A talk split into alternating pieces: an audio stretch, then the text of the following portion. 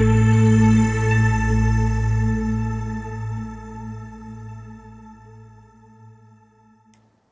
ัสดีค่ะนักศึกษายินดีต้อนรับอีกครั้งนะคะ วันนี้เราอยู่กันในบทที่ 2 รัฐและองค์ประกอบของรัฐค่ะ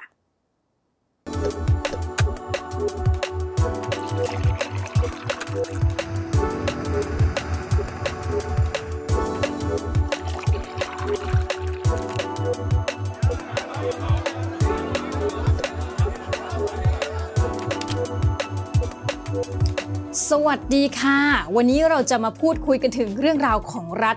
และองค์ประกอบของรัฐนะคะนี่เป็นบทที่ 2 แล้วนะคะ เราจะบอกทุกท่านว่าจะได้เจออะไรบ้างกับบทนี้นะคะ มี 4 ประการด้วยกันอย่างแรกเนี่ยเราจะมาพูดถึงการอินโทรนิดนึงนะคะ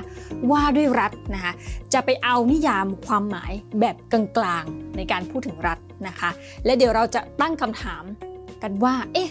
ตกลงนิยามนี้มันมีเรื่องที่ท้าทายรอเราอยู่หรือเปล่านะคะถัดไปจะพูดถึงจุดกำเนิดของรัฐนะคะแล้วอันที่3นะคะเราจะมาพูดถึงเรื่องที่หลาย ๆ คนบอกว่าอุ๊ยเรียนมาแล้วอาจารย์มปลายเรียนมาแล้วนะคะมัธยมเรียนมาแล้ว แต่เดี๋ยวเราจะตั้งคำถามให้ลึกลงไป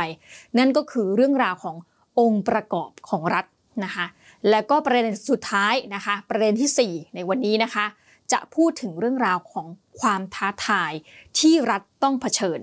จะเป็นอย่างไรนั้นอะเราไปดูกัน อย่างแรกนะคะ ว่าด้วยรัฐนะคะ เราพอพูดถึงว่า เอ๊ะ ตอนนี้ทุกวันนี้นะคะ เราอาศัยอยู่ในรัฐไทยนะคะ เราอาจจะหลับตาแล้วก็นึกถึงสถานที่ที่แตกต่างกันนะเช่น ตอนนี้อาจารย์อยู่ที่จังหวัดเชียงใหม่นะคะ รัฐไทยในมุมมองของเราโอเค เราอาจจะคิดถึง อยู่ในเชียงใหม่มากซะหน่อยนะอาจจะไปคิดถึงกรุงเทพมหานครเสียน้อยนะคะ อย่างไรก็ตามทั้งหมดนี้ไม่ว่าจะจากเชียงใหม่ไปกรุงเทพนะคะไปโอ้โหสุราษฎร์ธานี ทั้งหมดเนี้ยเราก็จะเข้าใจว่า เออ นี่มันเป็นพื้นที่แผ่นดินที่อยู่ในรัฐไทยร่วมกันนะแต่เราอาจจะมีบริบทต่างๆ แตกต่างกัน เอาละทีนี้เราไปดูความหมายกลางๆสิว่าตกลงแล้วรัฐเนี่ยมันคืออะไรกันนะคะ เอาละ รัฐถือเป็นองค์กรทางการเมืองของสังคมนะคะ โดยการกำเนิดขึ้นในแต่ละรัฐเนี่ยมันจะมีบริบททางประวัติศาสตร์เนาะที่แตกต่างกันออกไป อย่างเราอยู่ในรัฐไทยเนี่ยนะคะการถือกำเนิดขึ้นของประเทศไทยเนาะของรัฐไทยของเราเนี่ยก็จะมีความแตกต่างจากประเทศเพื่อนบ้านนะถ้าเราพอนึกสภาพออกนะคะ มีการปกครองที่รูปแบบการปกครองเองนะในประเทศเพื่อนบ้านเราล้อมๆเราเนี่ย ก็แตกต่างกันออกไปนะคะอะรัฐมีความแตกต่างก็บอกอย่างนี้ รัฐมีความแตกต่างจากกลุ่มทางสังคมอื่นๆ ตรงไหนนะตรงวัตถุประสงค์ของการมีรัฐนะคะกล่าวคือว่ารัฐทำหน้าที่นะคะในการสร้างความเป็นระเบียบนะคะแล้วก็มีหน้าที่หนึ่งนะคะในการรักษาความปลอดภัยด้วยนะคะเราลองนึกสภาพดูนะคะคืออาจจะมี กลุ่มนักวิชาการที่ถกเถียงกันในประเด็นนี้เหมือนกันนะคะว่าเอ้ยจริง ๆ แล้วถ้าอยู่ในสภาวะไร้ซึ่งความเป็นรัฐก็น่าจะดีนะในขณะที่อีกกลุ่มหนึ่งก็จะบอกว่า เอ้ย เราควรจะอยู่ในสภาวะของการมีรัฐสินะคะเพราะว่าหน้าที่หนึ่งนะกลุ่มที่นิยมบอกว่าเออควรจะมีรัฐ เพราะว่าบอกว่ารัฐเนี่ยสร้างระเบียบนะคะแล้วก็รักษาความปลอดภัยนะคือหมายความว่าพอเราเกิดมาปุ๊บนะคะเอ้ยรักษาความปลอดภัยในชีวิต นะคะรักษาความปลอดภัยในทรัพย์สินนะคะแล้วก็เราเองเกิดมาแล้วก็มีสิทธิ์ในร่างกายของเรานะคะคำถามคือว่าเอ๊ะถ้ากลุ่มที่บอกว่าเออ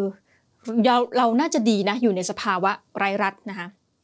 ก็หมายความว่าเขาอาจจะมองว่ารัฐเองเนี่ยนะคะเป็นผู้ผูกขาดในการใช้ความรุนแรง ยกตัวอย่างเช่นนะคะ อาจจะมีรัฐที่ รัฐนี้เน้นการใช้ตำรวจทหารนะคะผูกขาดความรุนแรงอย่างไร เวลาเราทำผิดกฎหมายนะซึ่งกฎหมายก็อยู่ภายใต้รัฐใช่ไหมเราก็อาจจะถูกจับนะคะถูกลงโทษนะในรูปแบบนี้ก็จะเป็นการมองว่าเอ้ยนี่แหละคือการผูกขาดการใช้ความรุนแรงโดยรัฐ ถ้าเราไม่มีรัฐหมายความว่าเราอาจจะทำอะไรที่มีความเป็นอิสระเสรีและคนอื่นๆนะคะหรือว่าไม่มีองค์กรหลักๆใดเนี่ยที่มาจำกัดเสรีภาพของเรานะคะ คือก็จะมีกลุ่มที่ถกเถียงหลักๆ อยู่ 2 ประการว่าเอ๊ะเราจะอยู่ในสภาวะไร้รัฐดี หรือเราจะอยู่ในสภาวะแห่งการเป็นรัฐดีนะคะ เอาละอย่างไรก็ตาม วันนี้ที่เรามาคุยกันนะคะเราอยู่ในรัฐไทยใช่ไหมเดี๋ยวเราไปกันต่อเกี่ยวกับรัฐดีกว่านะคะ เอาล่ะนอกจากสร้างความเป็นระเบียบนะคะ รักษาความปลอดภัย รัฐมีกระบวนการสร้างกฎหมาย เพื่อบังคับใช้ในอาณาเขตของรัฐนะคะ อันนี้เราพูดถึงกฎหมายภายในรัฐก่อนเนาะ ซึ่งถ้าเรานึกถึงกฎหมายนะคะ เราอยู่ในประเทศไทยโอ้โหก็จะมีกฎหมายหลายข้อที่เราจะต้องปฏิบัติตาม หากเราละเมิดกฎหมายใช่ไหมคะเราก็อาจจะถูกมีกระบวนการต่างๆที่ตามมานะซึ่งจะอาจจะทำให้เราถูกจำกัดซึ่งเสรีภาพ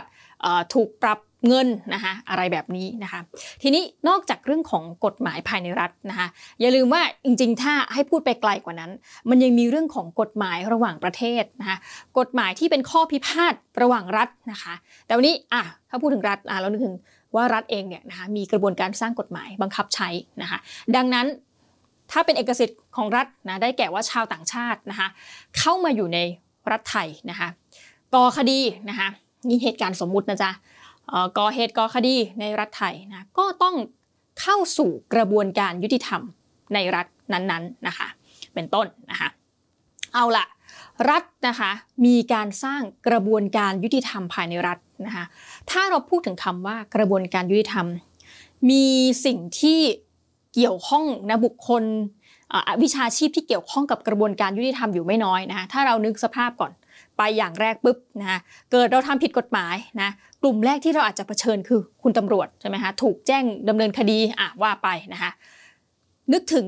ทนายความนะคะนึกถึงผู้พิพากษานะคะนึกถึงอายการนะคะ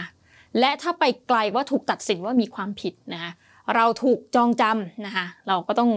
นึกถึงนะคะโอ้โหอย่างเรือนจำและอื่นๆเนี่ยทั้งหมดทั้งมวลเนี่ยเป็นการพูดถึงเรื่องราวของกระบวนการยุติธรรมภายในรัฐทั้งนั้นเลยนะคะ เอาล่ะ นอกจากนี้ยังมีการระบุซึ่งอาณาเขตนะระบุอาณาเขตซึ่งความเป็นรัฐนะคะ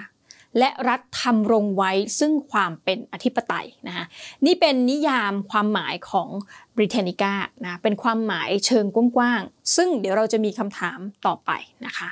ต้องบอกว่าปฏิเสธไม่ได้ว่า กระบวนการนิยามคำว่ารัฐเนี่ย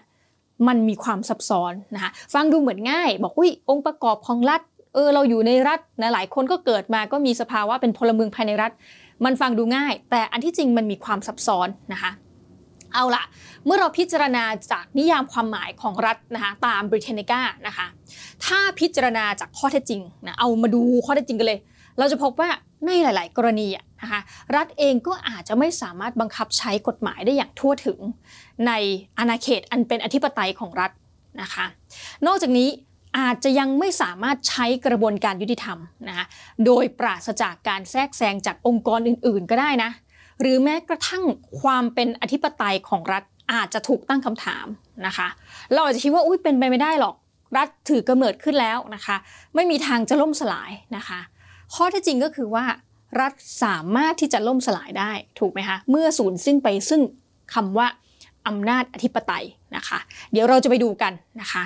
ต้องบอกว่า เนี่ยในกรณีที่ความเป็นอธิปไตยของรัฐอาจถูกตั้งคำถามนะจะถูกตั้งคำถามในกรณีไหนบ้างยกตัวอย่างเช่นนะคะก็เมื่อเกิดปรากฏการณ์บางอย่างที่อยู่เหนือการควบคุมของรัฐนะรัฐเองถูกแทรกแซงจากรัฐอื่นนะในบางประเด็น เดี๋ยวเราจะไปคุยกันลึกๆนะคะอะนี่ก็คือนิยามแบบกว้างๆและคร่าวๆนะของรัฐค่ะ